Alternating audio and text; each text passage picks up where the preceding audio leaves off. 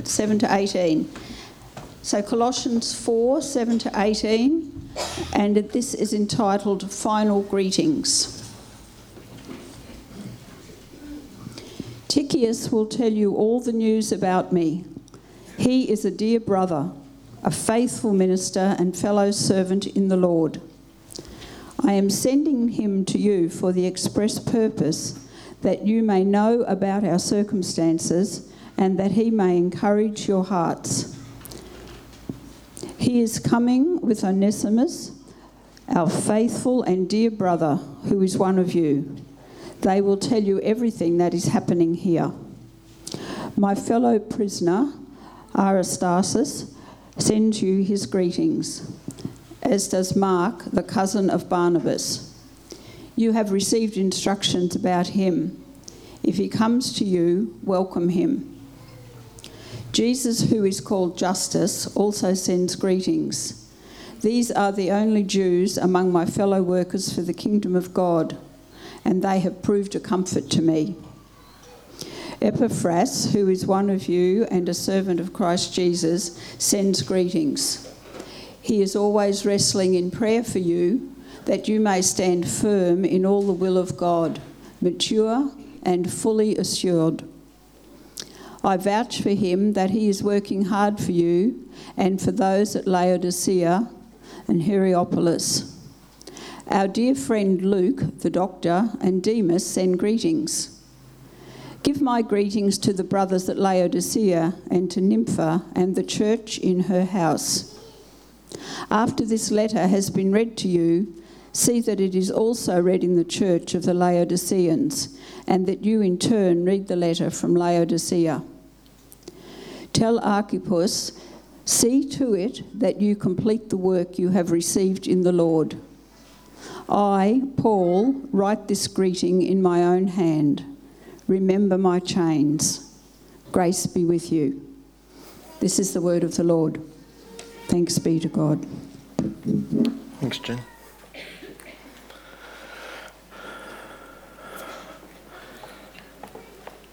We'll come to. Uh, good morning, everyone. I'm just waiting for this lovely lady to get to the front. During the week, we had a couple in our church celebrate their 60th wedding anniversary Tony and Janet. anyway, these are not for you. Uh, they are on your feet. Give us a kiss. Give us a kiss. Bless you, mate. Bless you both. We'll pray for these guys, eh? How about you all stand? You haven't stood for half an hour. Let's stand. Go on, hold hands. Heavenly Father, we want to thank you for Tony and for Janet, for their love for you, for their love for each other, for their faithful service in this church and in previous churches and in the wider ministry of the work of your kingdom. Bless them in their relationship and their marriage. Bless their children, their grandchildren, and their great grandchildren. We thank you for them. We commit them to you now in Jesus' name. And everybody said, Amen. Amen. Blessings.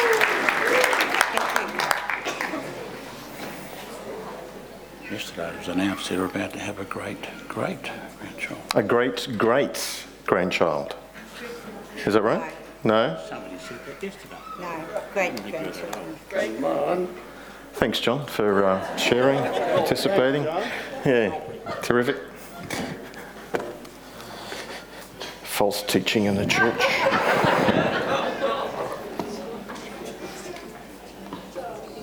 It's very cheeky, wasn't it? Uh, welcome. If you're here for the first time this Sunday, then we're glad that you are here with us, and we're quite sure that the Lord, who overrules all things, has a purpose in you being here this morning. We trust that whatever that purpose is, that is fulfilled in your life. We find ourselves at the end of our series on the book of Colossians. It's been about a nine, ten week journey, and I'm not sure about you, but I've certainly enjoyed the process. Um, there are some highlights in this book of Colossians and significantly exalting the Lord Jesus. This morning, as you've already heard and read, we come to this final section of the letter, which is a whole list full of names. Be interesting to see what God says to us through it, isn't it? Let's pray again. Thank you, Father, for your word. Thank you for your spirit. Thank you for brothers and sisters. And Father, we pray now that you would combine all of these means of grace to us, that you would speak truth to us and shape our lives and help us to be better brothers and sisters together and more passionate followers of Jesus. We pray in his name. Amen. If you're a follower of the Lord Jesus, a believer, then you're part of his body. I've got this thing I get to drive. Ta da! It's a team effort. Being a Christian, a follower of Jesus, is not a Lone Ranger affair. We need one another's support. And that truth certainly comes out in this passage. Before I get to the passage, I wanted to remind you have you heard of this rule before, the Pareto principle, the 80 20 rule? Primarily, it means it was discovered by a professor in Italy who made, wrote a paper and who made an observation that uh, he discovered that 80% of the land of Italy was owned by about 20% of the people. That's what opened his eyes to it. And then he found in his own garden that 80% of the peas that were produced by his pea pods were coming from 20% of those pea pods. Interesting, isn't it? And then others have taken it, and now you can look it up on Wikipedia and you'll find it's got the principle applied through business, through economics, through all sorts of institutions and principles. Business, businesses, and uh, you know, 80% of your profits come from 20% of your customers, that sort of thing. 80% of the effective things we do as a church probably comes from 20% of the things we do. Some things are really significant, have a big impact, and other things have less of an impact. Uh, but we still are involved in doing them. The 80 20 principle. What that principle reminds me of is when you apply it to the church, is that 20% of the work of the church is being done effectively, uh, 80% of the work of the church is being done effectively by 20%. So that's one in five. So it means that when it's applied to the church, that there's either a lot of people who are either not involved, not participating, or who are not being effective in what they're doing. Imagine a body, and the church is a body, but imagine a human body where 80% of it was not functioning. Well, quadriplegics can still function, still have effective lives and meaningful lives, and do effective and meaningful things, but they're limited. So too for the church. You can still function, but you'll be limited. Imagine what it would be like if 100% of the members were actively involved and participating. Imagine what sort of church that would be, where servants of Jesus, followers of Jesus, consecrated themselves and their gifts and were using it in his kingdom. Christianity is not a spectator sport. It's something you have to get involved in. It's just not something you believe, but it's something that uh, assimilates into your life. Bud Wilkinson, who was a one time coach of an Oklahoma football team back in the 60s, I think, a long time ago, was once asked a question by a reporter saying, uh, Coach Wilkinson, can you tell us how effective has American football, the NFL, how effective has American football been in the development of health and fitness in the, in the country of America? To which Bud Wilkinson said, says, uh, football hasn't contributed anything to the fitness and health of America. Uh, please explain, the reporter said. He said, You've got 22 men on the field desperately in need of rest, and you've got 22,000 people in the stands desperately in need of exercise. Could be a little bit like the church, can't it? So, the question, one of the questions for you this morning is where are you at in terms of your participation in the life of this church? Christianity is not a spectator sport. Of course, Satan's strategy for you is to attack you, to target you, to upset you, to hurt you, to knock you out. Now, if you find yourself here this morning that you are in that situation, that you've been hurt, offended, knocked out by whatever reasons or circumstances of following the Lord Jesus, it's okay to take time out, it's okay to have wounds healed, and it's okay to be the receiving end of ministry. That's perfectly acceptable, of course. But if you're still there after years, something is wrong. Something's not right. You're not dealing with the hurt, the pain, the process, the offence. You need to be moving on beyond that and get back in the saddle. You need to step up yet again. Well, in this passage that the Apostle Paul has written to us, it contains certainly a bunch of names, hard to pronounce, and that we would probably pronounce differently one from the other. It may be hard for us to connect with some of these individuals because we don't know too much about them. So, why would God give us a list of names? We want to see this morning what we can discover together through looking at this passage, but it's certainly worth noticing this that in this very short letter, the Apostle Paul writes to the Colossian church, he spends one verse talking about sexual immorality. He spends one verse talking about greed. He spends one verse where he talks about anger. He spends one verse, one verse talking about wives, one verse talking about husbands, one verse talking about fathers and children, and he writes 12 verses when it comes to talking about this list of friends, people, names.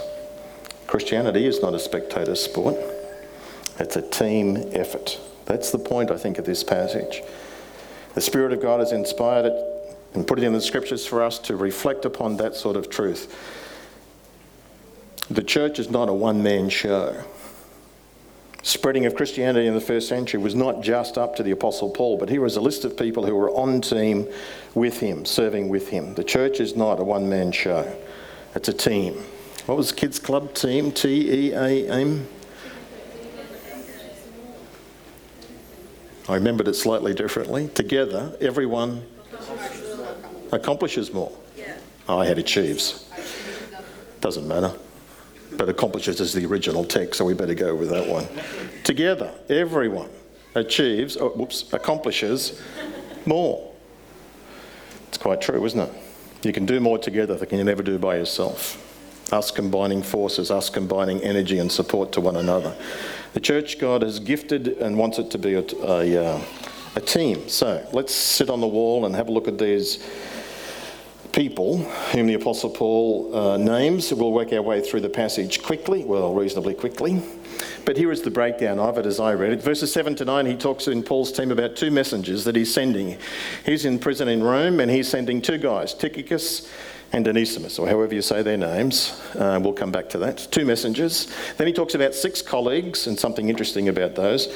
And then he, at the end, talks about not just those who are with him, but friends he has in Colossae and in the other churches that he names. And then in the last verse, he talks personally about his own situation. Let's have a look at Paul's team. The two messengers, Tychicus and Onesimus. Back in those days, there was no mail. It's almost like us these days, isn't it? It's just about no mail. It was carried by hand. And so perhaps this is getting a bit of a, a, a hurry up. Back in the day, when Rhonda and I were at Teachers College together, and we fell deeply in love with each other. when it came to the school holidays, the breaks at university, at college, she would head home to her farm and I would head home to Narrandera. And the only way we had is staying in touch with each other because there were no mobiles in those days. No internet. You had landline, but she was on a farm. So the best way for us to stay in touch was smoke signals letters. We wrote letters. We were prolific letter writers. We wrote to each other every second day. And I think at some point we burnt those letters. Yeah, we didn't keep them. Interesting. That's another story. They can say that for another sermon and you would hang out. Now, you would get to the end. You knew that you had a deadline to meet if you wanted to get into the post for the next day to get there in whatever time. Maybe it's a bit like that with the Apostle Paul. While there's no postal service, there's no deadline like that, Tychicus did have to get on a boat. He did have to make a connection. Otherwise, it could be days before, or maybe even weeks before another boat vessel was going, and whatever the time timetable is. And so, could, there could be a sense of Paul's hurrying at the end to get all this stuff down. And he's not writing it personally; he's dictating it. And he's looking around and he's walking around and he's seeing people and he's making comments about it. And that's what the significance of verse 18. He says, I, Paul, write this greeting in my own hand. He gets to the end of the letter and he writes, Paul, grace. As he often signs the ends of his letters with. So here is Tychicus, no mail, but a very faithful person. Paul describes him in verse 7. Tychicus will tell all, all the news you want to know about me. Why? So you can pray for me.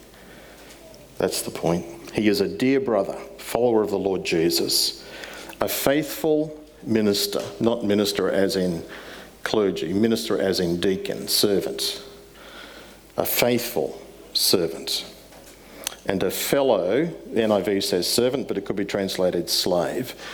The Apostle Paul believed that Jesus Christ died for him, and therefore he, his life was now owned by Jesus. Here is another person, Tychicus, who had exactly the same idea that his life was not his own, that it was completely sold out to Christ, and that he was to be fully obedient to him. Tychicus is an incredible character to study.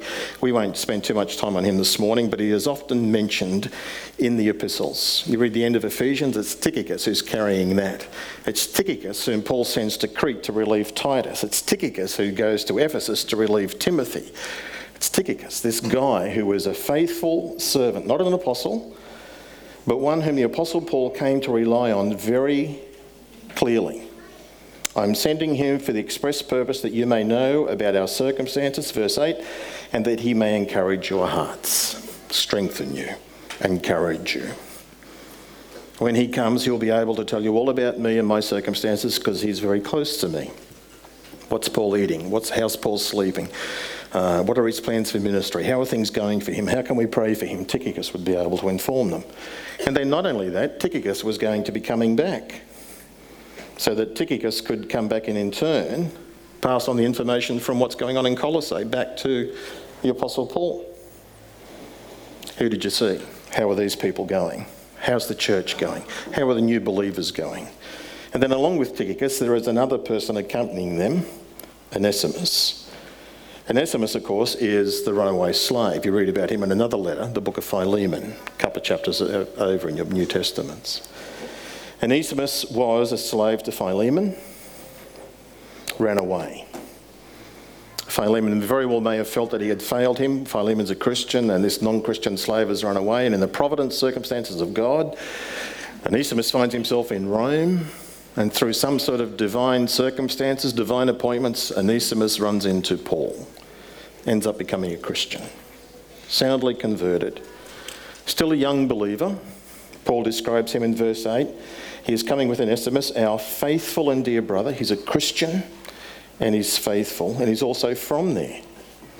They will tell you everything that is happening here. Notice that he doesn't say about Onesimus what he said about Tychicus in that he's not a fellow slave. He hasn't yet had the time to prove his ability. He hasn't yet done the hard yards of serving the Lord Jesus, of taking some knockbacks and some blows and of standing faithfully in the midst of it all. Onesimus is just a young believer, growing, described as faithful. He's staying the course, he's true to the scriptures and the gospel, and he's a dear brother. He's one that we love but still to prove himself. Well, they're the two messages that the Apostle Paul is sending. And I guess one of the principles to derive from that is we can't live the Christian life on our own. The Apostle Paul certainly didn't try to. He wasn't a Lone Ranger Christian. He sent Tychicus to inform them of prayer, just as he would be praying for them. We'll come back to that truth in a moment. Let's move on to these, the next bit.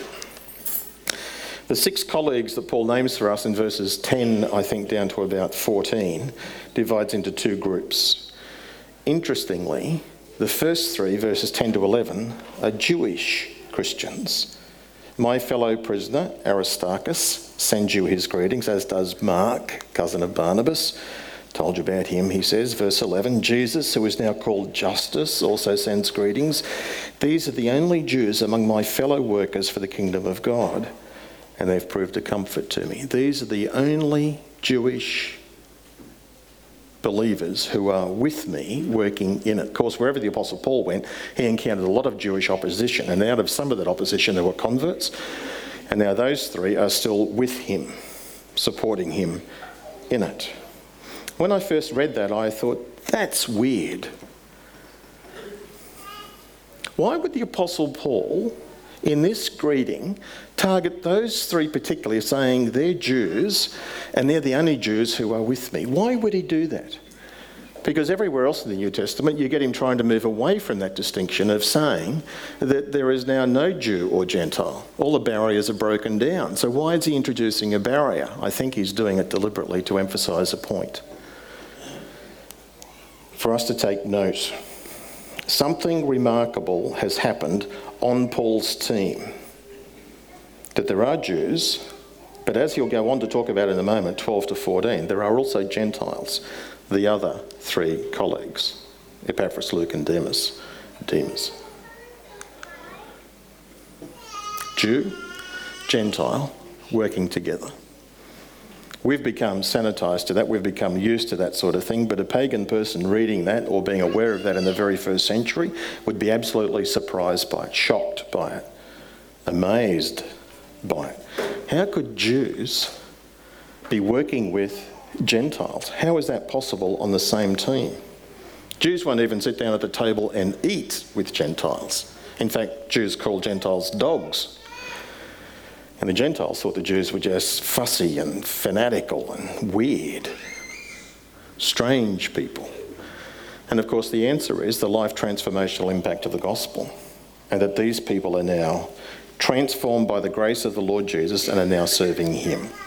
Well, let's have a look at these three Jews very quickly. Aristarchus, we are told, is a fellow prisoner. It would appear that Aristarchus, who was named in Acts chapter 19 when there was a Ephesians rite, for those of you who know that story, he's one of the guys, he and Gaius, the ones who got arrested. They're the ones who got beaten up. Remember the story? The Jews wanted to come for the Apostle Paul, but he sort of got missed, got protected. But Aristarchus and Gaius, who were still in the house where they had been meeting, got arrested. And the Jews started belting into him to try and create a riot. It's Aristarchus. And it would appear now that Paul is back in Rome and under house arrest, it would appear that Aristarchus has gone looking for him. It appears that he voluntarily is now living with the Apostle Paul in his house in Acts 20, supporting him, comforting him. Aristarchus sends you greetings. He's a fellow prisoner. He's under house arrest with me. So does Mark, the cousin of Barnabas. We haven't read about Mark for the 14 years in the New Testament. Mark is a failure. Mark, back in Acts chapter 13, is the guy who set out on the very first missionary journey with Paul and Barnabas and who gets to the first leg of the way and chickens out, doesn't want to go any further, abandons the team, lets them down. When they get back and they're giving the report, Barnabas, looking after his relative Mark, wants to give him a second chance, and Paul is adamant no. He failed on the first attempt. If we take him again, it's a big risk. Barnabas and Paul had a big row about that, and they parted ways. And we hear about Paul and Silas and their journey. We don't hear anything else about Barnabas, and we've never heard about Mark again until here. And now Mark is back in Rome with Paul, as does Mark, the cousin of Barnabas.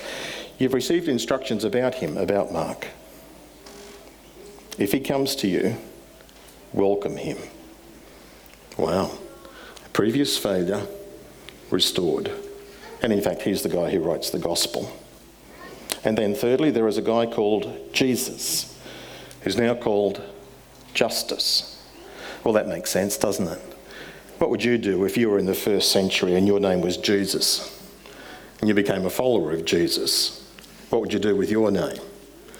Change it. That's what he probably did. Probably added Jesus Justus to it. What if your name was Judas? Well, you'd change it, wouldn't you? Jesus had a brother called Judas. and he changed his name to Jude. If you were in Germany, I guess, and your name was Adolf, I guess you might change your name.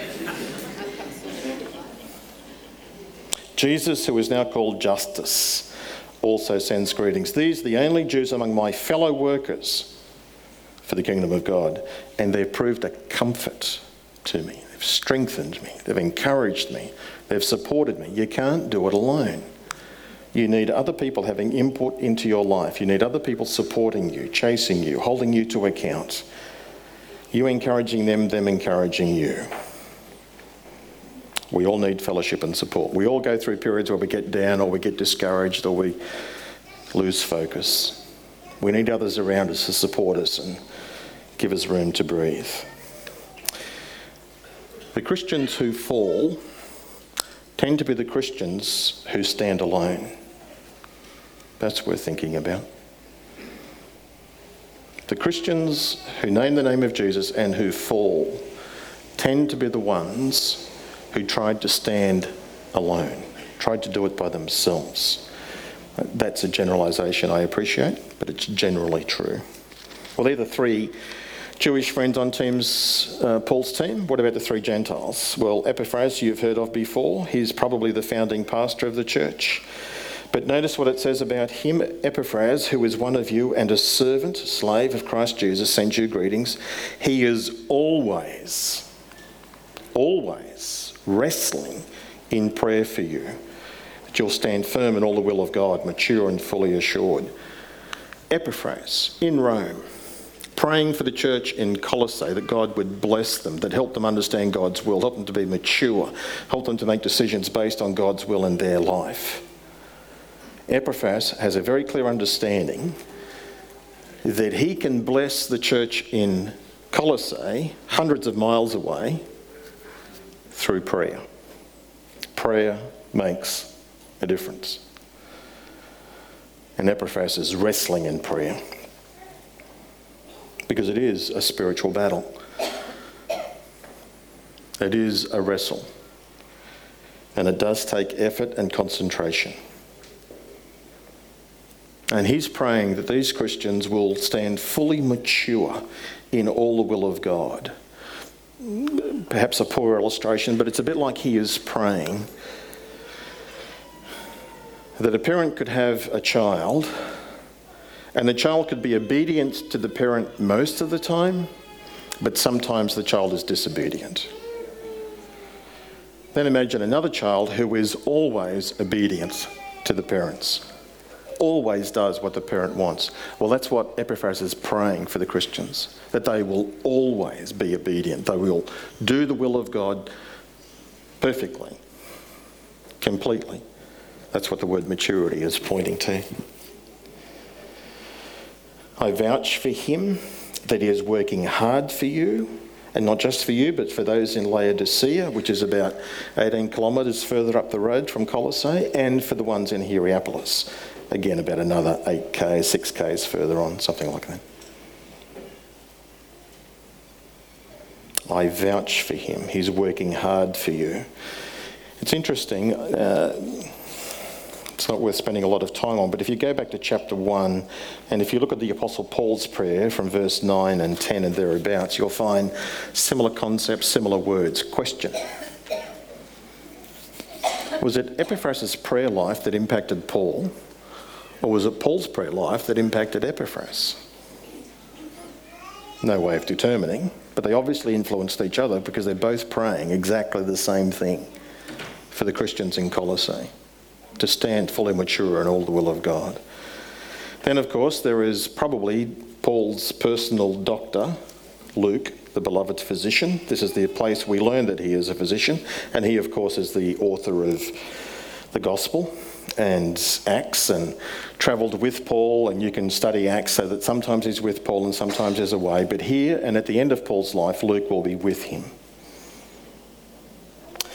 And then, of course, there is this mention of just this man who only has his name written. Our dear friend, our beloved friend, Luke, the doctor, and Demas send a greeting. Demas. I think I spelt that wrong. Demas is mentioned twice, two other times. If you read Philemon, you'll find that he and Luke are again mentioned there. Whenever Luke is, whenever Demas is mentioned, Luke is always mentioned.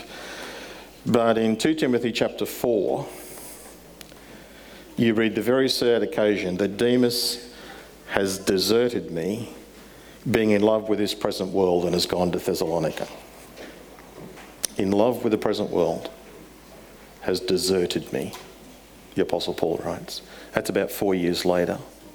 And here Demas just gets a, a mention with no, everybody else gets something said about them. Demas is just mentioned in passing, and Demas sends greetings. So that's Paul's colleagues who are with him. What about the friends that he's writing to? The other friends are those in the churches in Laodicea, particularly the Nympha, which in the NIV and most modern versions is a female. It is disputed and it's not worth arguing about. Um, give our greetings to the brothers and sisters at Laodicea and to Nympha in the church that meets in her house.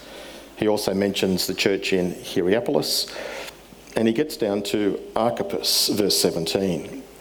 And he says to Archippus, who is, if you read Philemon, there's Philemon and his wife, Apphia, and their son, more than likely, is this guy, Archippus. And he might be also the pastor of the church in Colossae while Epaphras is away. And he says, Tell Archippus, see to it that you complete the ministry that you have received in the Lord. Was he being discouraged? Was he being distracted? Was he not firing on all cylinders? Whatever it was, see to it, Archippus, complete the ministry. Now, notice, he didn't take the ministry to himself, it's something that he received from the Lord. The Lord called him to do something, and he was to complete that task. Well, that's true for all of us, isn't it? The Lord has called us to follow and to serve him. And then there is this wonderful reference in verse 16. After this letter has been read, the Colossians letter has been read to you, see to it that it is also read in the church of the Laodiceans, and that you in turn swap letters, that you read the letter from the church from Laodicea. Now you're probably asking, what's the letter to the Laodiceans? Well, it's very interesting, but it's not worth the time and energy in to pursue to try to get resolution to the answers. We don't know two theories. One, it was another letter that Paul wrote that uh, we've lost, that we don't have anymore. That's probably unlikely. Perhaps more likely, the letter to the Laodiceans, Laodiceans is the letter that we call the Ephesian letter, the letter to the Ephesians. One reason only. Why would the Apostle Paul send greetings to the church in Laodicea when he's writing to the church in Colossae if he's written another letter to the church in Laodicea? Why wouldn't he put greetings in that letter? Why is it in this letter? Well, if you read Ephesians, if Ephesians is the Laodicean letter, then there are no greetings. And so he put his greetings to the church in Laodicea in this one. It's not worth pursuing, is it? No, I don't think so. The point to note is this the Apostle Paul wanted his letters read in the assembly. Why? Number one, because not everybody was educated, not everybody could read. So he wanted it read out loud so everybody could hear it. Second, what did you read? What do we read in church? Scripture. What is the Apostle Paul saying? This is Scripture. Read this letter. It has authority. It comes from me, an apostle of Jesus Christ. I'm writing to this to you, and it has apostolic authority. And if that's another argument for the Laodicean letter being Ephesians. And then, as I've already alluded to, the Apostle Paul concludes with his own personal signature. He says, Remember my chains. And as he always signs off on his letters, what impacted his life the most and us? Grace. Grace to all.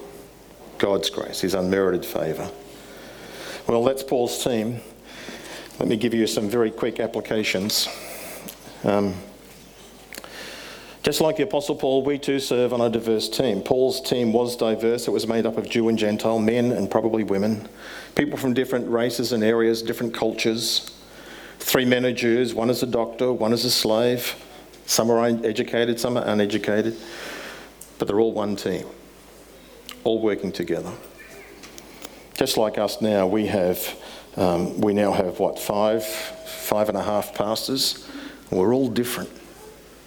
No two of us are the same, which is actually good for the church because differences strengthen. that they have strengths where I have weaknesses, that some others have strengths where we have weaknesses, and we balance and we help each other. But of course, it's just not up to the pastors. There's also the pastoral team, there's ministry leaders, and you in your ministry area with your team, you'll have people who have got differences. We embrace the differences. And I guess something that Andrew said this morning about making men. It's possible to be in the church, possible to be in this congregation for years, and you don't know somebody. Well, you, you don't know everybody. Of course not. And you're not going to know everybody, even in this congregation. That's unrealistic. You might recognise a face, but you may not know their name. But don't use that as an excuse to not make the effort or the attempt. What's worthwhile doing is deliberately targeting people who are not your type. There's a challenge for us. See, we're naturally drawn to those people who are like us. We feel comfortable and it's easier and so on. But in the church of Jesus, where the team is diverse, where God has done it that way deliberately, we ought to embrace that difference. So if in your social group they're all white, Anglo Saxon, in their 40s or 50s, will break out of it. Go talk to someone who is younger. Go talk to someone who is older. Go talk to someone who comes from a different nationality. Deliberately engage them. Get to know them. Look for them each week. Pray for them. Tell them your story. Hear their story. We can't do this alone. And the more we do that, the more we strengthen this network of relationships, the stronger the better we'll be as a church. So try that. There's a challenge for us. So if someone comes up to you and you've never met them before, that's because they think you're weird.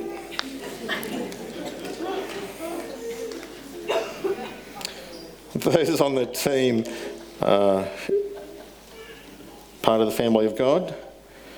The team has people in it like John Mark who have failed in the past. It has people on it like Demas who are going to fail and there'll be a disappointment in the future.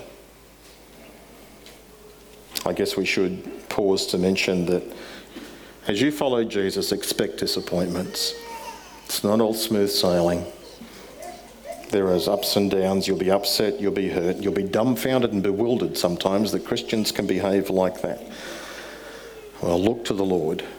Keep your eyes on Him. Some people will abandon you, they'll leave you. Some who have done that in the past will return. Keep serving the Lord. Focus on Him. He is your master serve him. And I guess we should mention too the church in Laodicea, healthy in Paul's day, 30 years later would receive a letter from John, from Jesus through John, that they were self sufficient, lukewarm. The church had declined over those 30 years, something had gotten off track.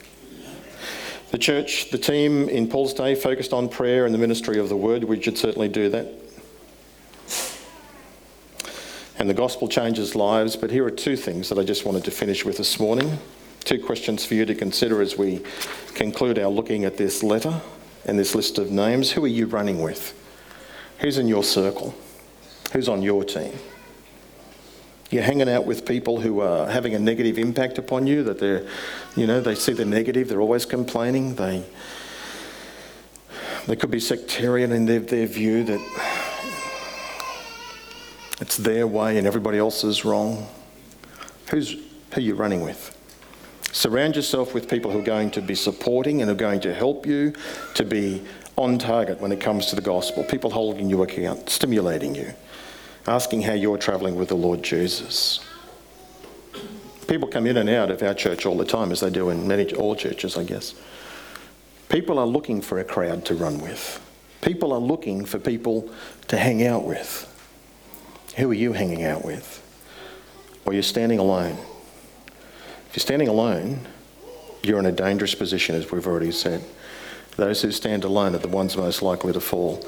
And finally, as these people's names are written here in God's book, with various descriptions about all of them except Demas, what would be written next to your name if your name was in the book?